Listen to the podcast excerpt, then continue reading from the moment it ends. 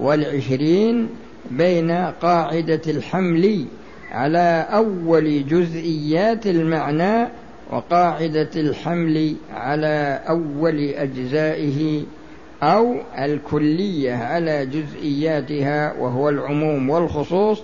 وسيأتي بيان ذلك إن شاء الله في الدرس القادم. والسلام عليكم ورحمة الله وبركاته. وأنا ذكرت لكم في درس ليلة الخميس. ذكرت لكم أنني سأذكر سأدرس درس الموافقات بدل البارح لأن البارح أنا ما جئت هنا. لكني لما فكرت قلت يعني سأؤجل تدريس الموافقات إلى الدرس القادم وأزيد في درس ليلة الجمعة القادم بإذن الله. بما يساوي دراسة عن الدرس الماضي ودراسة عن الدرس الحاضر. وإذا كان أحد عنده شيء من الأسئلة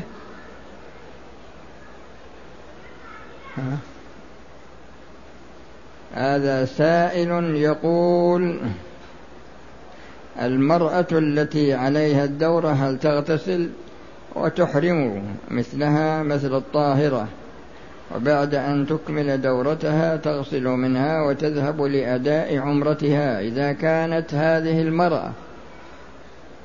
قد أحرمت من الميقات وعليها العادة أو أحرمت من الميقات وعرضت لها العادة فإنها إذا انتهت عادتها تغتسل وتتوضأ وتكمل عمرتها.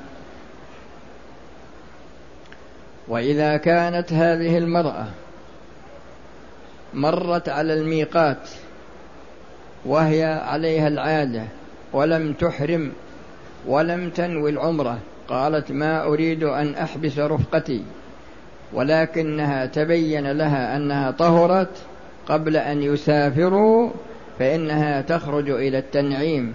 أما إذا دخلت بدون إحرام دخلت بدون إحرام وهي حائض وهي تريد العمرة فطهرت فإنها تخرج إلى التنعيم. فهذه ثلاث حالات لا بد أن يتنبه لها. آه، هل يجوز أداء العمرة؟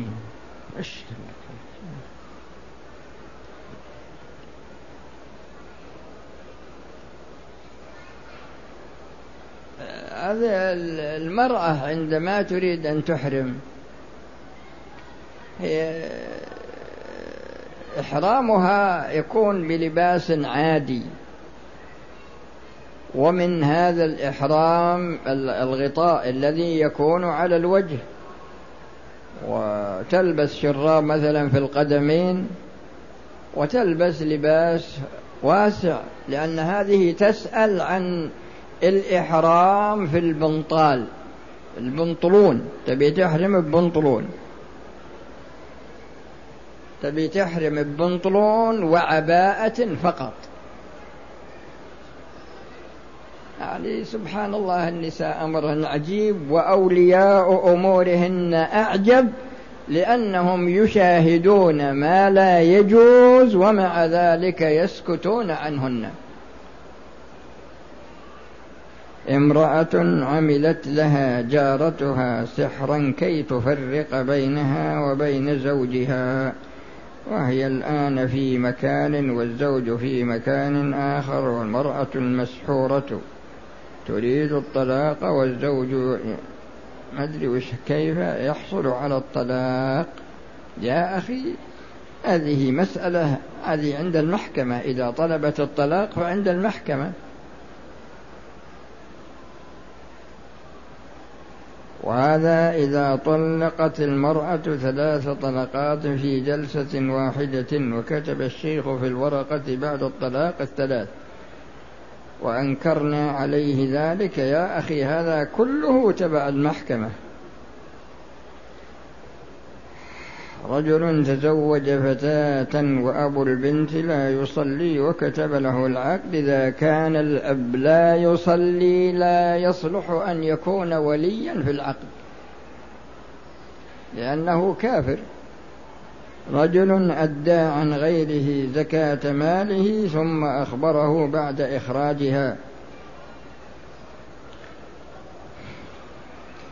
رجل إذا أراد الشخص أن يؤدي عن غيره زكاة فإنه يخبره قبل. فإنه يخبره قبل وإذا أخبره وأجازه فليس هذا محل خلاف لكن هذه المسألة التي سأل عنها السائل لا أدري عنها.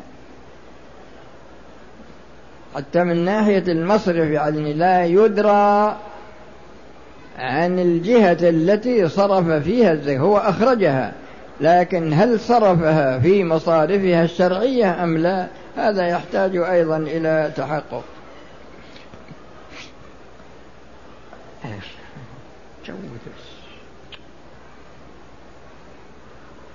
يسأل عن بعض الناس واقعين في عين الإرجاع ويدعون أنهم متمسكون بالسنة. هذا ما هو صحيح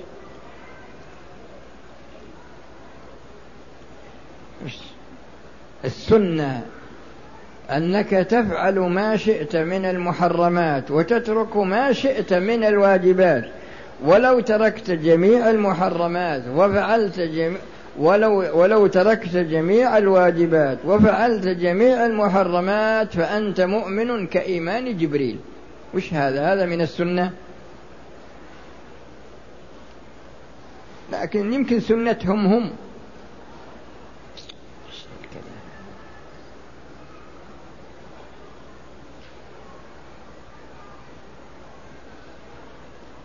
جود رجال عظيم. هذا ما حكم شراء دنانير عراقية ورقية بريالات سعودية ورقية ثم بيع العملة؟ ما في مانع.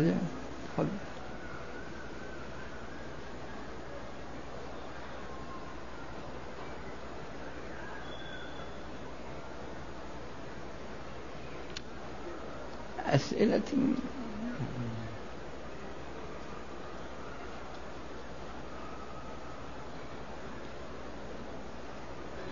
يقول هل ورد عن السلف تقسيم الرزق إلى رزق سلب أو سلب ورزق كسب؟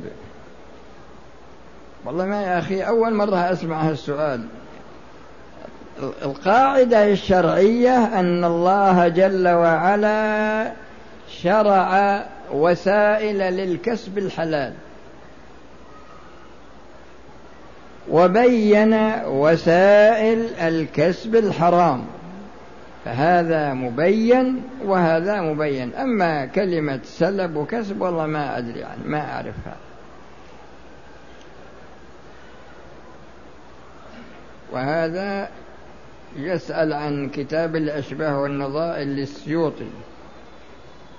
الأشياء الأشباه والنظائر للسيوطي؟ هذا يعتبر كتاب من كتب القواعد وفيه قواعد لعامة وقواعد للمذهب الشافعي وفي مثله أيضا الأشباه والنظائر لابن نجيم في قواعد الفقه.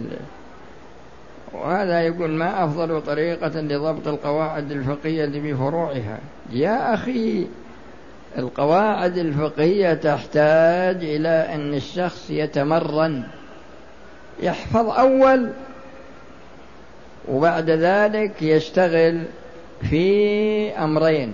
أما الأمر الأول فهو تخريج الفروع على القواعد وأما الأمر الثاني فهو رد الحوادث. لأن الحوادث التي تحدث مع من بني آدم كل حادثة لها قاعدة ترد إليها. فيحتاج طالب العلم إلى أن يكون عنده معرفة في رد الحوادث إلى قواعدها لأنك لابد أن تتصور الحادثة أولا ثم تعرف علتها ثانيا وهو ما يسمى بمناط الحكم ثم تبحث عن القاعدة التي يوجد فيها مناط الحادثة ثم يأتي بعد ذلك المرتبة الرابعة الحكم. كل حادثة من الحوادث لا بد فيها من مراعاة هذه الأمور الأربعة. ويمكن أنك تأخذ لك على تتدرب لك عشرين سنة ثلاثين سنة ربما أنك تصل إلى نتيجة أو لا تصل الله أعلم. لكن لابد من التدرب على هذا الشيء. يقول هل طريقة الإمام الشاطبي في تأليف الوصول؟ يا أخي وش عليك؟ منه أفضل ولا ما؟ اقرأه بس. لكن الشاطبي سلك تقرير القواعد عن طريق الأدلة الاستقرائية. لماذا تنصحون بعض طلاب علم الحديث الذين ينبذون ويعيبون على طلاب علم الفقه والأصول ويسمونهم بالفقهنجية؟ علما أن أحدهم لو سألته عن فقه بعض ألفاظ الحديث لم يحرر في ذلك جوابا.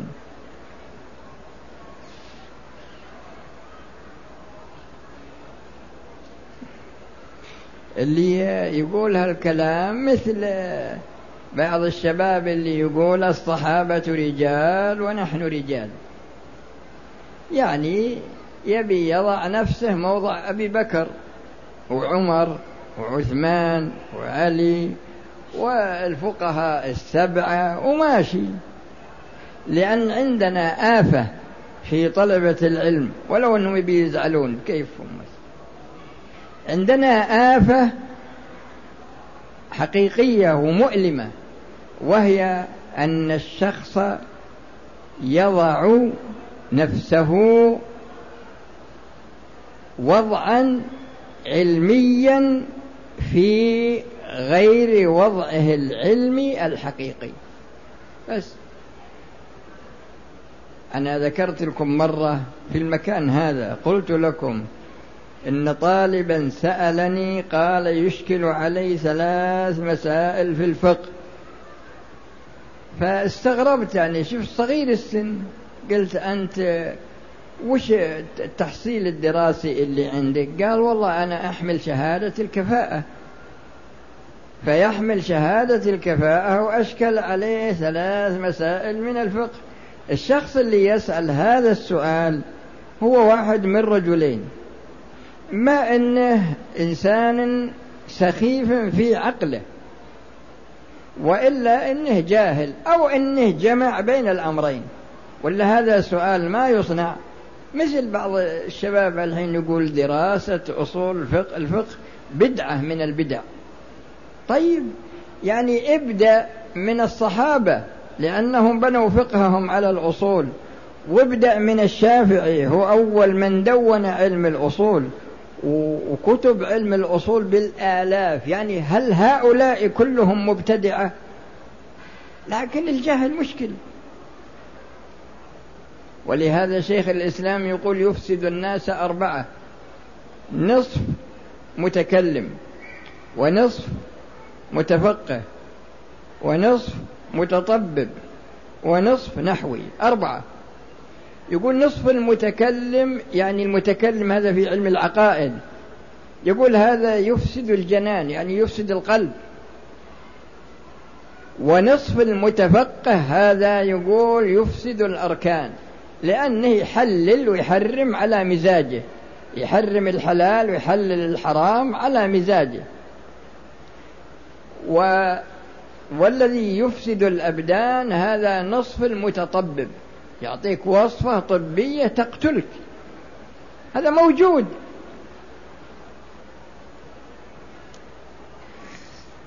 ونصف المت... النحوي هذا يفسد اللسان يعني يرفع المجرور ويجر المرفوع ويقول كله واحد. بس كثير من طلبة العلم على هذا النحو. ومع الأسف يعني ما يصير عند الإنسان ورع عندما يريد أن يتكلم يشوف هالكلام. هل هذا الكلام يعني لائق ولا ما هو بلائق؟ يعني لا ينظر من ناحية العقل ولا ينظر من ناحية الشرع وإنما يطلق لسانه على حسب مزاجه. مثل واحد من المكان هذا مرة عقب ما قمنا يسألني وش رأيك بالشيخ ابن باز؟ طيب أنت ماذا قدمت للإسلام والمسلمين حتى تسأل هالسؤال؟ وش رأيك بالشيخ ابن عثيمين؟ طيب ما الذي يحملك على هذا السؤال؟ وش رأيك بفلان؟ وش رأيك بالعز بن عبد السلام من أئمة الشافعية يسمى سلطان؟ طيب أنت حضرتك وش, وش قدمت للإسلام والمسلمين؟ لكن فتنة. بعض الناس عنده شذوذ في فكره. يعني ما يرتاح حتى يؤذي الأحياء والأموات أيضا.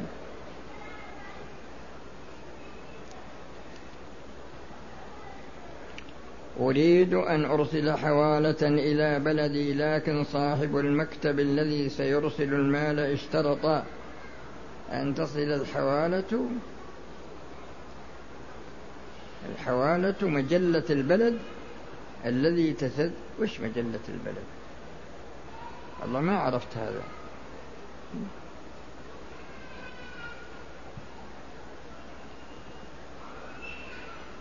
وهذا يقول وضع المصحف على الأرض. يا أخي أسألك سؤال هل هذا من إكرام القرآن أنك تضعه على وجه الأرض ويتخطاه الناس وهم يمشون؟ هل هذا من إكرامه ولا من إهانته؟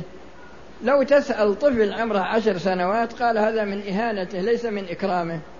وش السؤال هذا اللي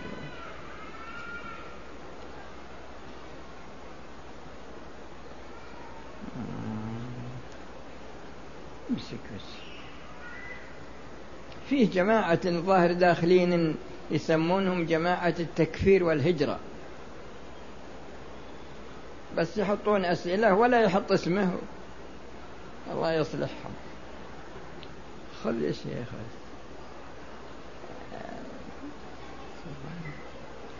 شركة تطلب دفع قسط شهري أربعمائة ريال لمدة خمس سنوات في مقابل المكان غرفة بفندق كذا.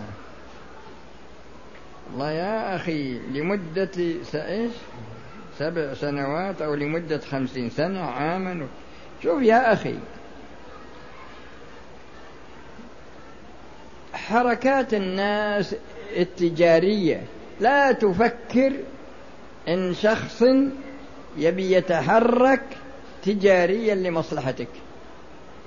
ولكن إنه يتحرك يبي يفرغ ما في جيبك. فشخص يريد إقامة مشروع لكن ما عنده فلوس يفكر يقول أنا أبى أعلن أبى أجر شقق من هالمشروع اللي أنا أبى أقوم به. عشرين سنة. أبى أجرك أسبوع في السنة. يعني العمارة مثلا أفرض إنها مثلا خمسمائة شقة ستمائة شقة. الشقة الواحدة يبي يأجرها واحد وخمسين مرة. الشقة الواحدة في السنة. عشرين سنة يبي يأجرك مثلا الشقة هذه يبي يأجرك إياها أنت أسبوع وأنا أسبوع والثاني والثالث وماشي. فيؤجرها على واحد, واحد وخمسين نفر كل نفر يأخذها عشرين سنة ثلاثين سنة له في له يعني في السنة أسبوع. السنة الواحدة أسبوع. عطني مقدم أجار. هالسنين هالسنين كلها كل الأسابيع اللي تبي تأخذها أنت.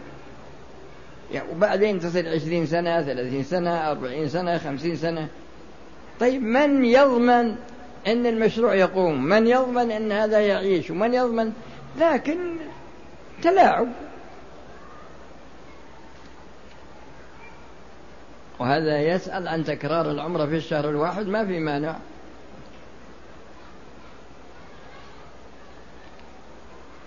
وهذا يقول نرجو توجيه نصيحة للشباب المبتدئين من طلاب العلم. أنا أنصحهم أنهم يعني يشتغلون بغيب القرآن.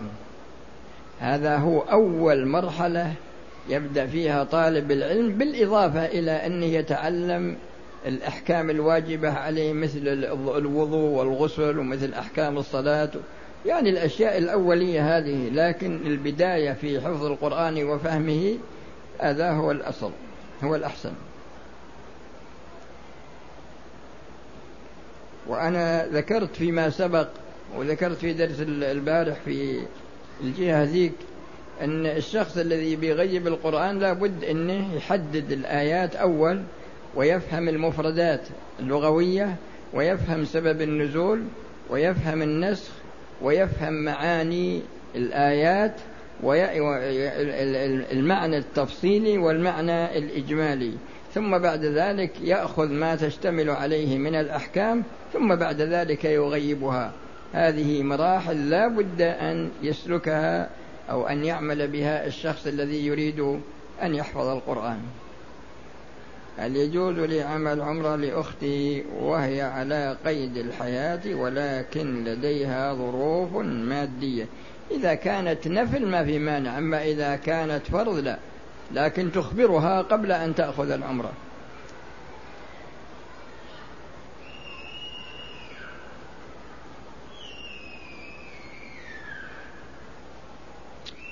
وش هالكلام هذا؟ وش رأيك بفلان؟ وش رأيك بفلان؟ وهذا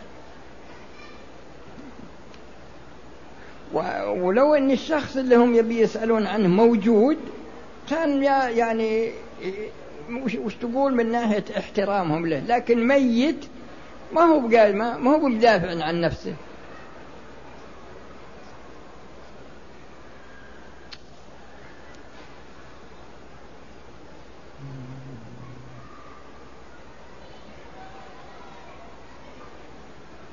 كل هذه ما لها حاجة.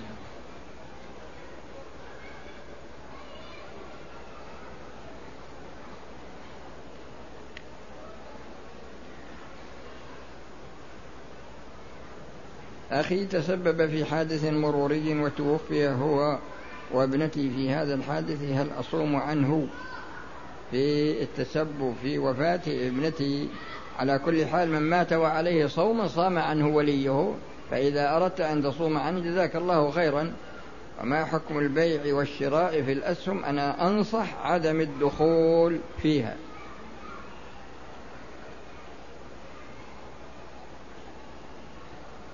دخلنا المسجد الحرام للصلاة بعد انقضاء الجماعة الأولى ولكن معي ما أدري وش هذا عن طلب العلم فقال لا يجوز جماعة بعد الجماعة الأولى واستشهد بقول للشافعي.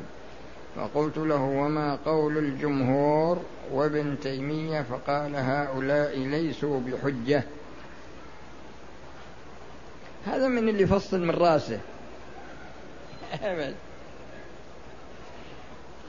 الأحاديث التي يعني جاءت في النهي عن إقامة جماعتين في مسجد صورتها أن أهل الحي ينقسمون على أنفسهم فجماعة يقيمون الصلاة صلاة الظهر مثلا في جهة من المسجد والقسم الثاني يقيمون نفس الصلاة في الجهة الأخرى من المسجد. هذا هو المقصود في الحديث.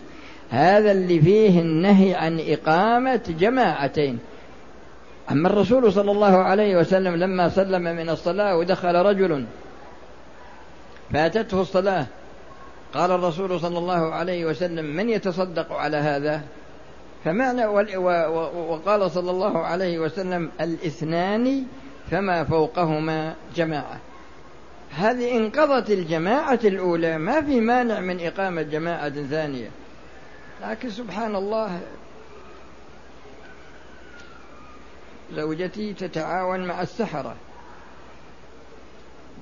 والمشعوذين ونصحتها ولكن لم تترك وهي الآن حاملة.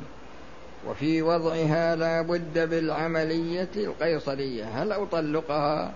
إذا كانت تتعاون مع السحرة ونصحتها ولم تقبل فلا خير فيها.